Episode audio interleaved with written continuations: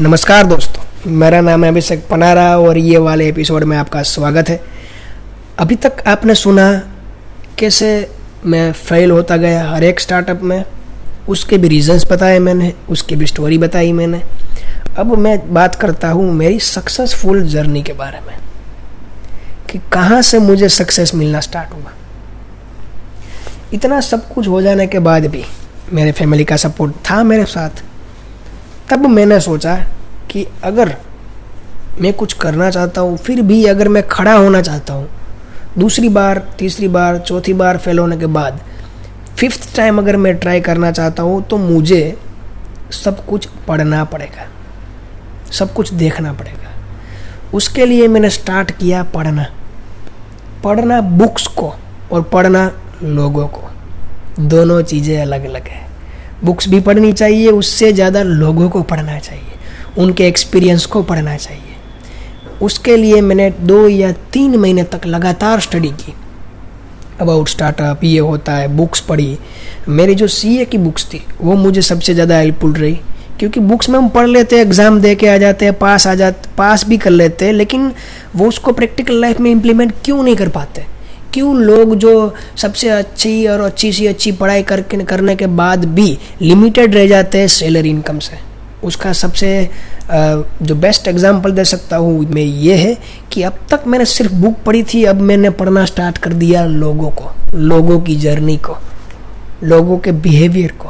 Human psychology को पढ़ना start कर दिया। अगर आप बिज़नेस में बनना चाहते हैं तो ह्यूमन साइकोलॉजी आप उसमें एक्सपर्ट होने चाहिए। मार्केटिंग और कोई देख लेगा लीगल और कोई देख लेगा, लेकिन हाउ ह्यूमन ब्रेन वर्क्स वो कैसे काम करता है, कैसे लोग चीज़ों को देखते हैं, कौन सा प्रेफरेंस रखते हैं, कौन से टाइप के लोगों को, कौन से टाइप की प्रोडक्ट्स अच्छी लगती है, वो सारी चीज़ें आपको पता होनी चाहिए। उसी से आपको मिलेगा सक्सेस वो सब धीरे धीरे जानने के बाद मैंने और मेरे फ्रेंड ने, जो हम दो लोग बचे थे उनका नाम है निहार। उन आइडिया निकाला कि हम हिम्मतनगर बेस्ड स्टार्टअप करते हैं। क्योंकि अहमदाबाद में थोड़ा महँगा था तो ये सब चीज़ें हमें महँगी पड़ेगी और हम ये सब इतना कॉस्ट उठाने के बाद भी इतनी टाइम फेल हो गए तो हमें ये मतलब अभी नहीं सोचना चाहिए अभी इन्वेस्टर भी इसमें साथ नहीं देंगे। तो निहार ने और मैंने एक आइडिया निकाला कि हिम्मतनगर बेस एक छोटी सी जगह ले लेते हैं, तीन सौ फुट की। वहाँ पे हम ऑफ़िस कर देंगे। वो अंडरग्राउंड थी तो उसका रेंट भी तीन हज़ार रुपये है। तो वो सही है तीन हज़ार रुपये में इतनी जगह तो कहाँ पे मिलती है? हमें मिल गई। तो निहार वहाँ पे काम करने लगा। हमने धीरे धीरे एक टीम जोड़ना स्टार्ट की। धीरे धीरे सोचा कि अब हम खुद का ई कॉमर्स स्टार्टअप बनाएँगे। ये नहीं कि अमेजोन पे प्रोडक्ट डाल दी फ्लिपकार्ट पे प्रोडक्ट डाल दी, कुछ नहीं बिक रहा हमने कुछ पता नहीं प्रोडक्ट के बारे में। हमने पूरा स्टार्ट किया जानना प्रोडक्ट के बारे में।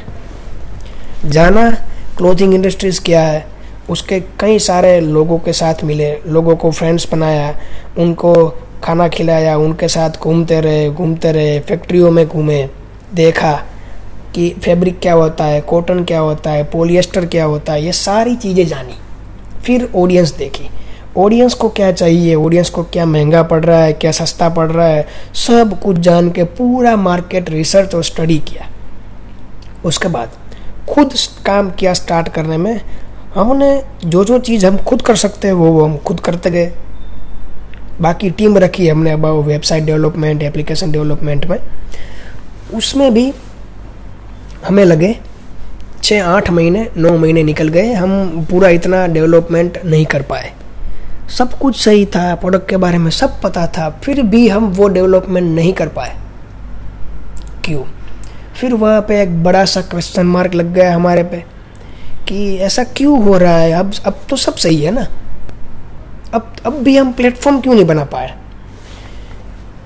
उसमें भी एक प्लेटफॉर्म हमने लॉन्च किया, उसमें कई सारी दिक्कतें वेबसाइट हैंग हो जाना यूज़र्स का रिव्यू अच्छा नहीं, ये, वो, इतना सब कुछ होने लगा। फिर हमें लगा कि अभी भी हम वो फेलियर वाले टैग पे ही है। अभी तक हमने वो मतलब अभी हम उसमें एक्सपर्ट नहीं लग रहे हैं, नहीं चलेगा ये भी मतलब six time fifth time failure होने ही वाला है। तभी हमने स्टार्ट किया about taking advice from expert आपके ग्रुप में जो जो भी एक्सपर्ट है, उसके पास से जाइए, उसके पास सीखिए। ये भी ज़रूरी है। अपने ईगो को साइड में रख दीजिए। जानिए कि कैसे चीज़ें होती है, कैसा काम होता है। फिर हमने पर्सनली मैंने ये किया। और जानना शुरू किया। और बाय फॉर्च्यून बोल लीजिए जो मेरे पार्टनर है, जो मेरे जीजा जी है, वो ही कंप्यूटर इंजीनियर है। तो सबसे पहली जो भूल मैंने की, वो यही कि मुझे पहले से ही उनके पास एडवाइस लेनी चाहिए थी कि ये फ़ील्ड आपका है, आप बताइए इसमें कैसे काम करना है। तो स्टार्टअप के लिए ये टिप ये भी है कि आप जब भी किसी भी पार्टनर को, किसी को भी रखें, आप एजुकेशन को कंपेयर मत कीजिए, आप उसके एक्सपीरियंस को कंपेयर कीजिए। उनको पता है कि इस चीज़ में कैसे काम होता है। फिर उन्होंने अपने एक फ्रेंड को बोला, और जो इम्प्रूवमेंट आई हमारे स्टार्टअप में, एक ही महीने में हमारा प्लेटफॉर्म कंप्लीट हो चुका था, पूरा वर्किंग कंडीशन में था। So big cheers to him and his friends उन्होंने बहुत ही अच्छा काम किया। फिर हमारा वो मतलब चला। उसके बाद एक बात आई कि अब हम इसको मार्केट कैसे करेंगे? अब तो हमारे पास प्लेटफॉर्म भी है प्रोडक्ट भी है। इसको मार्केट कैसे करना है? इसको सेल कैसे लाना है?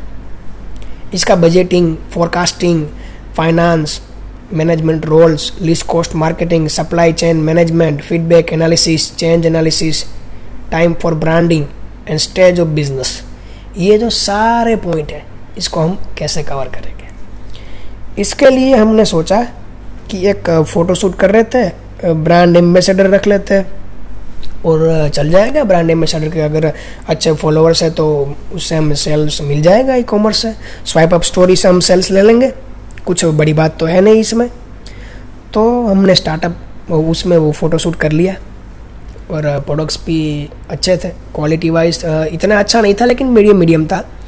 और सब पोर्टल सही हो गया। मार्केटिंग करने के लिए एप्लीकेशन का भी वेब टू एपी के जो वर्जन होता है, उसको भी लॉन्च कर दिया हमने।